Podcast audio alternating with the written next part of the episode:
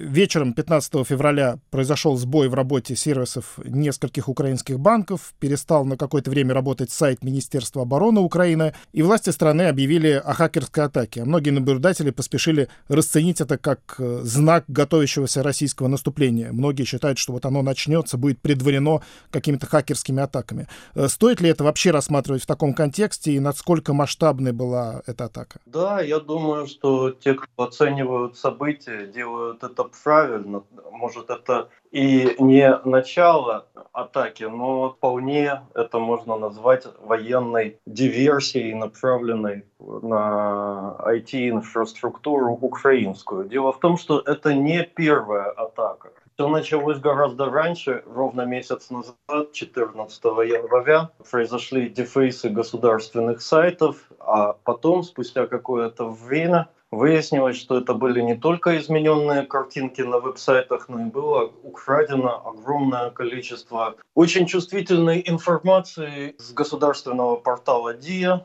из Министерства внутренних дел, из Минрегиона и, возможно, из э, каких-то еще ведомств. Тогда правительство заняло весьма странную позицию, то есть они просто перешли к отрицанию, что ничего не потекло, тут ничего не произошло, хотя эти данные образцы их лежат в интернете, и любой человек может их скачать и убедиться, что они свежие, правдивые, настоящие. То есть это была очень длительная операция, когда нападающие, то есть очень долго сидели в этих системах, и когда они получили все, что хотели, то они попытались устроить такую провокацию. То есть выдать это э, за действия каких-то польских националистов. И точно так же сейчас, буквально вчера, перед тем, как началась DDoS-атака, была массовая рассылка смс польских номеров о том, что 15 числа не будут работать банкоматы крупнейшего государственного банка «Приват». То есть это продолжение вот этой вот псевдопольской темы, которая показывает,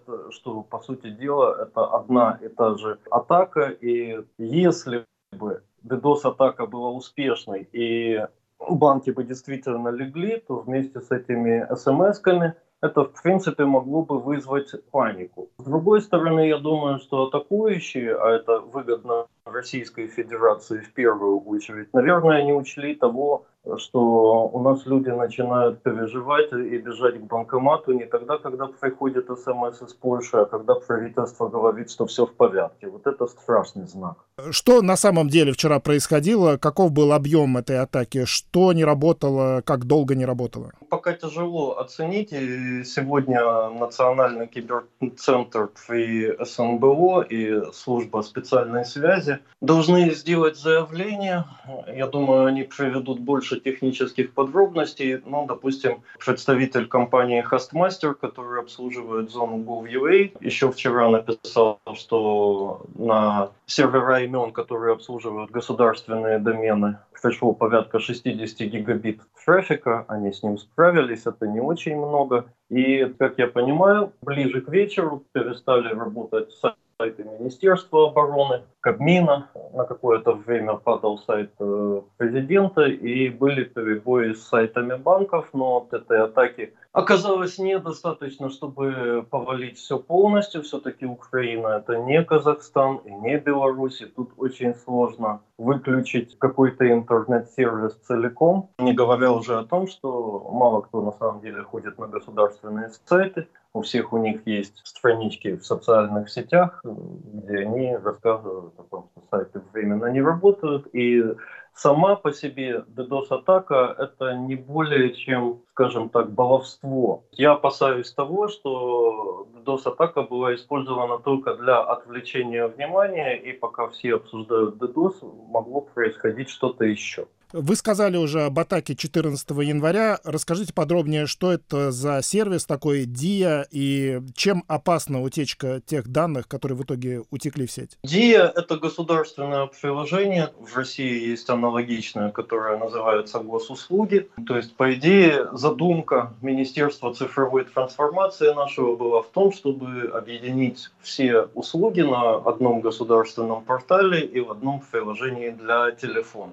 Их неоднократно предупреждали о том, что у подобной архитектуре есть существенные недочеты, и в случае атаки этот портал и это приложение станут единой точкой отказа. И Естественно, что так как э, государственный портал имеет доступ ко многим реестрам, то там накапливается большое количество информации о гражданах, это адреса, телефоны, имейлы. И как раз вот эти данные и потекли. Псевдохакер, такая персона под именем Фрицевилли, он пытается сейчас изображать, что это была криминальная атака, делает вид это, что эти данные продаются, но я практически полностью уверен в том, что никакие криминальные хакеры к этому отношения не имеют, и что это была, скорее всего, Российская Федерация, возможно, Беларусь или и те, и другие вместе, потому что есть много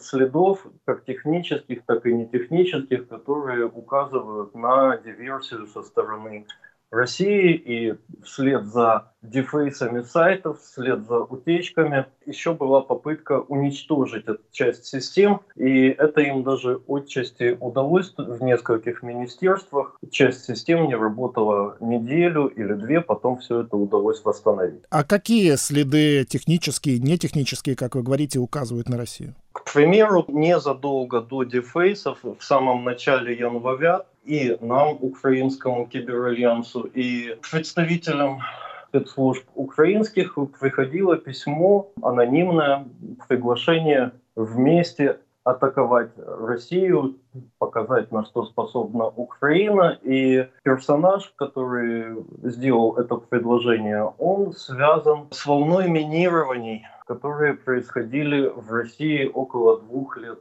назад Тогда это связывали с биржей BTCE VEX, с Малафеевым, и там же использовалось э, определенное вредоносное ПО, то есть это была более давняя провокация. И как показывает технический анализ, то вредоносное ПО, которое использовалось два года назад и которое использовалось сейчас, 15 января, а, оно практически идентично, оно совпадает на 80%. Об этом есть э, сейчас отчет украинского CERT-UA, команды быстрого реагирования на инциденты, и есть э, такой же независимый отчет ЦИСКО ТАЛОС, который подтверждает эти выводы. Ну, и не говоря уже о том, что вывешивать э, провокационные сообщения на ломаном польском языке, мне кажется, что это все-таки были не поляки. Э, в сеть в том числе утекла, насколько я понимаю, онлайн-база полисов обязательного страхования автовладельцев. Насколько большое количество людей эта база охватывает? То есть те люди, которые получили ее, имеют теперь данные о миллионах буквально украинцев со всеми их личными данными? К сожалению, да. То есть это даже не просто система по страхованию страхования, которое называется МТСБУ. Насколько я понимаю, из опубликованных утечек атакующие получили полный доступ к системе электронный водитель, это система МВД, а оттуда уже имелся прямой доступ ко внутренним базам данных МВД, где содержится большое количество информации. Точно так же, когда, допустим, была атака белорусских киберпартизан на МВД Беларуси, то именно из полицейских баз можно узнать огромное количество информации, в том числе у всяких служебных машин, у номеров прикрытия будут стоять специальные пометки, и таким образом можно найти сотрудников спецслужб, разведки, контрразведки. То есть ущерб причинен колоссальный. И я удивлен тому, что особенно Министерство цифровой трансформации пытается отрицать причиненный ущерб, потому что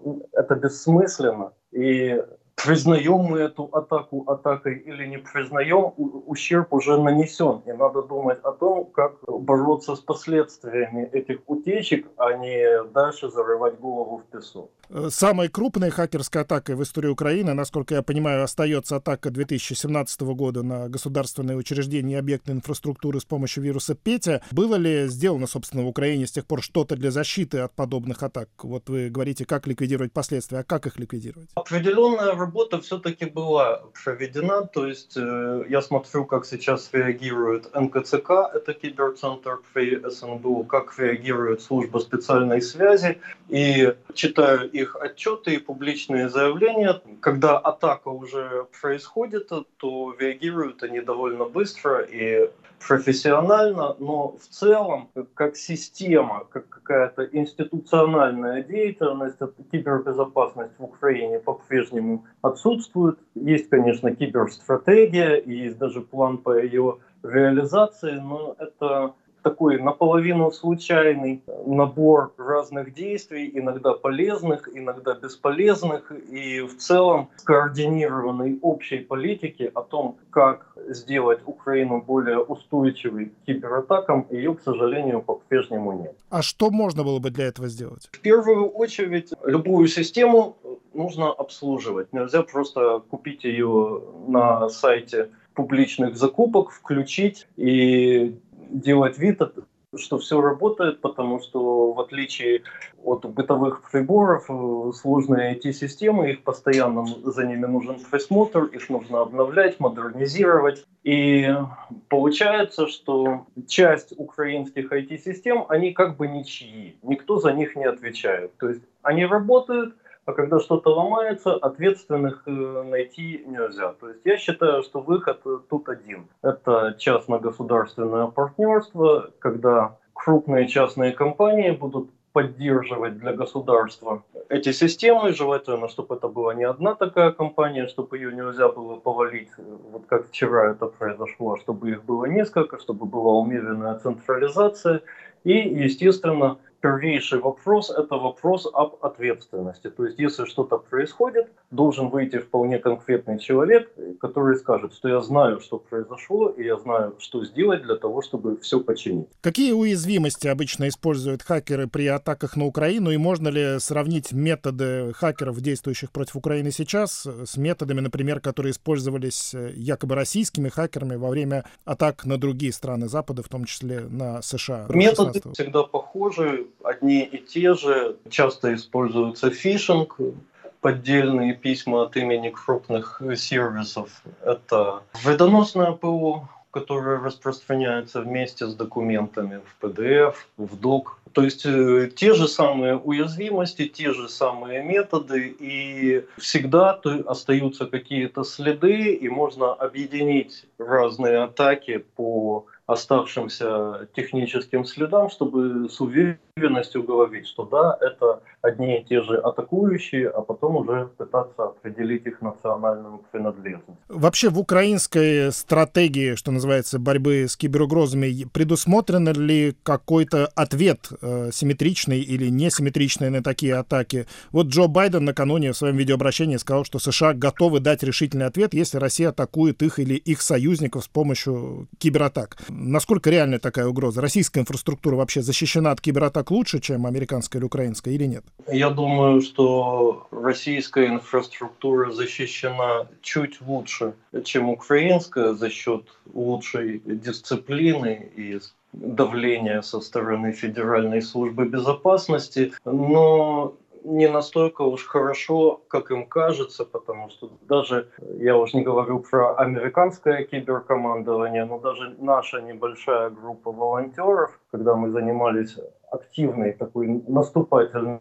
деятельностью, нам достаточно легко получалось взламывать даже важные и иногда критические системы в России. Сейчас в Украине уже около года президент Зеленский говорит о создании кибервойск, и они даже предусмотрены и в киберстратегии, и в плане ее реализации, но я сомневаюсь в организационных способностях президента и его команды, и не думаю, что заявленные кибервойска будут готовы хоть к оборонительным, хоть наступательным операциям в какое-то ближайшее время по крайней мере. Все мы читаем про помощь стран Запада Украине вооружениями. Может ли Запад помочь Украине в сфере обеспечения кибербезопасности? Да, без сомнения. Есть и совместные проекты, то есть идет финансирование по разным каналам. Пару лет назад USAID открыл большой проект. В нем было предусмотрено около 40 миллионов долларов только от USAID. К сожалению, между кибербезопасностью и западными донорами у нас еще есть Министерство цифровой трансформации с абсолютно фантастическими представлениями о реальном мире. То есть министр Федоров как-то сказал, что роль кибербезопасности несколько преувеличена и что он уволил всех сотрудников и все по-прежнему работает. И если эту помощь получает э, Министерство цифровой трансформации, то я очень сомневаюсь в том, что она может быть израсходована